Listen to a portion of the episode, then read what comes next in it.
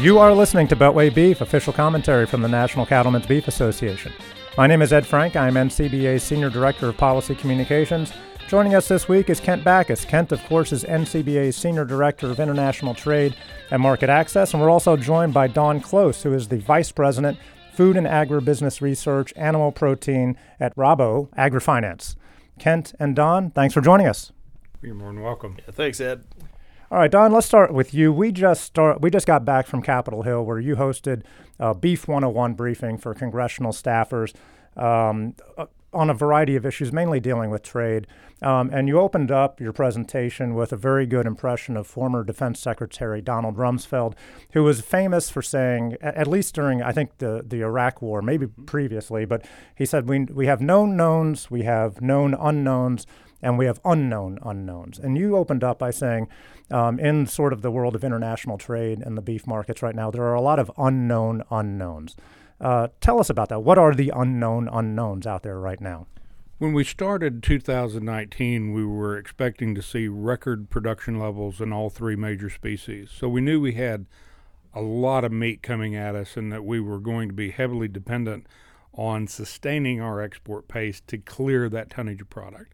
So that's been a factor in the market from day one. The second one is that we've had this de- developing unknowns of ASF in China. We've had the unknowns of our on again, off again trade policy issues and what that means for producers' prices.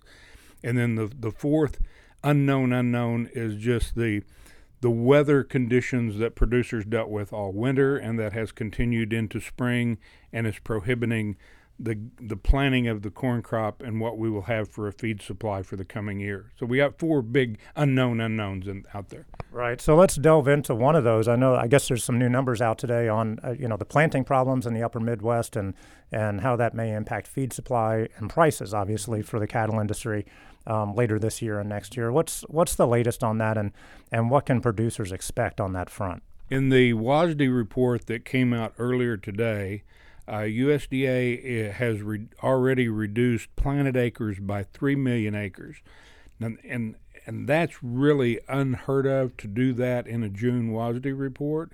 But on top of the already lowering acres with expected expectation there will be more decline, they lowered the average corn yield by a full 10 bushels an acre. Uh, and the combination of those two drivers are projected to lower projected ending stocks for a year from now by a billion and a half bushels. So that's going to subst- you know substantially initiate or drive that rationing process as we go through this this crop year and this winter uh, until we have a more complete handle on what we will have for corn yield this fall. Okay, and then another thing that you touched on in the Beef 101 was, um, I guess you used to work for the Texas cattle cattle feeders, um, and uh, when you were there, there was uh, something called the mandatory country of origin labeling um, uh, mandate, and of course there was a move on Capitol Hill last week to to sort of bring that back from the dead. Um, can you explain to folks what happened? How did that whole thing work out when when uh, when it was implemented a few years ago? The short answer is not well. Um, when when country of origin labeling was first being implemented, the initial discount on Mexican feeder cattle into the U.S. were were as high as $150 a head, as as cattle feeders were just bidding in absolute uncertainty as we got into COOL and it was implemented, we kind of knew more what to expect. That discount was still fifty dollars a head, and that was that was a dockage to Mexican producers, but that was also pay for the segregation of those cattle at the feed yard, the isolation and and matching a single day a week that the plants that were killing Mexican cattle would accept them, and then the segregation of that product through the cold storage facilities, and the labeling of the U.S. label. Well, at the end of the day, all of that money was absorbed and just added cost. Nobody was a net winner. Everybody was a loser.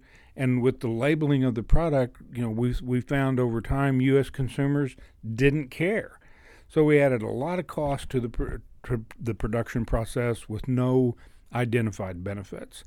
But the the une- unexpected consequence of that, because Mexican beef process, cattle feeders and processors were able to buy those domestic cattle at the same discount, they were seeing incredible opportunities on feeding cattle and processing in Mexico.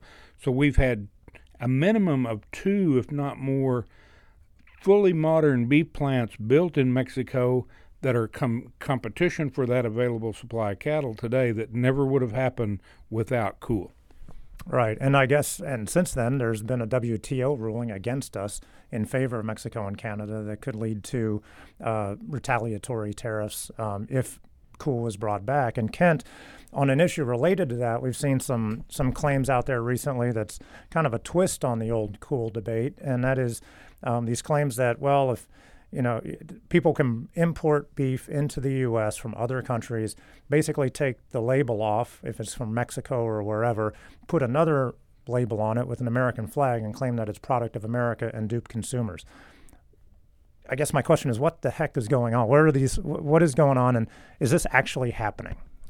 Well, I think that's the big question: is is it happening? Because we haven't seen any evidence that it is. Now, it makes for a great story. It certainly makes for a compelling argument to bring back a policy like country of origin labeling. But I think the evidence we do know, the known knowns, are that you know MCOOL was not a success for us. It led to further consolidation within our industry, which means we have fewer feed yards, fewer packers competing for our cattle, which means prices are not as strong. We don't have as much leverage of producers. Uh, it also means that, uh, you know, as you mentioned, we lost a WTO case that authorized Canada and Mexico to assess up to $1 billion in retaliatory tariffs on U.S. beef and other commodities. And as, and as Don mentioned, you know, if it hadn't been for MCOOL, we wouldn't have seen, probably wouldn't have seen the development of two major packing facilities and numerous feed yards in Mexico. So, what did MCOOL accomplish? Well, we lost a WTO case. Looks like it encouraged more manufacturing to move to Mexico or to develop there instead of here in the United States and it didn't add any value for producers. It and it did nothing at all uh, to improve food safety or consumer confidence. So yeah, it sounds like a great idea on paper, but it just doesn't flush out. So you know we've seen this come back around. People saying that you know we we got to have you know all this product to the USA label. And we've got to do all this stuff. Here's the thing.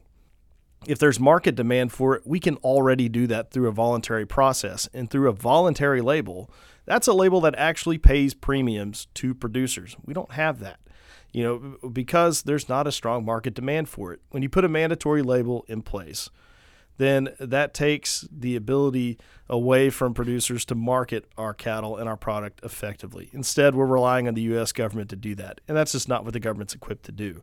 So, you know, we uh, will continue to to watch as these things unfold. But you know, this is just the same tired old story, and it, it, it we haven't seen you know any happy ending to it. And as long as we take that freedom and ability away from producers to market their product, market competitively, and to be paid a premium for it, and try to put that in the hands of the government, no one's going to win. History's taught us that we don't need to repeat the, the mistakes of the past. All right. And then, um, Don, just one other thing. Kent and I were in uh, China almost two years ago, right now. It was right around the beginning of July, I think, when uh, we were there with Secretary Perdue and um, Ambassador Branstad, um, just newly installed, both of them at the time, um, to announce that U.S. beef was finally regaining access to China. Um, we obviously haven't seen the growth there that we wanted to because of a lot of non tariff trade barriers that are still in place one of the unknown unknowns you talked about um, earlier and in your Beef 101 talk was, you know, all the uncertainty around all the trade in all of these different markets, um, one of which is obviously China, the potentially largest one in China. Um, but one thing that we do know is what's at stake there um, and how big a market that is. Can you just talk a little bit about the size of the Chinese market and how their their demand and their appetite for all animal proteins, but especially beef, has grown over the last just few years, really? That's true, and and that that demand growth is is multifast driven by multi factors. Um, the the first one is just the increase in average median income over there. That that there are now more and more Chinese entering the middle class, and the first thing they want to do is increase the amount of protein in their diet. The second driver going on there is their diet is becoming more and more westernized all the time. And if you look at the escalation in franchisees of McDonald's and Wendy, Burger King, a whole host of, of our, our fast food restaurants, that's a real opportunity for beef. And then the third and the and the big big driver and the unknown unknown at this time is the sever- the severity of African swine fever you know, our our view from the bank currently is their pork production this year will drop something between 25 and 35 percent. We believe it's greater than that. A lot of views now is it's something between 50 and 70 percent of production. That has caused a sharp reduction in pork consumption just because of the the Chinese consumers' um, sensitivity to food safety issues and even though ASF is not harmful to humans, it's driving down pork consumption that is causing that shift to go to other proteins. All right. Well, we'll get Kent on knocking down those non-tariff trade barriers uh, in hopefully the short term, but I know he's going to keep on working on it. Um, gentlemen, thank you very much for joining us today. You're more than It's a welcome. pleasure. Thank you, Ed. You've been listening to Beltway Beef. Until next week, eat beef. Check us out online at policy.ncba.org and follow us on Twitter at, at. Thanks for listening.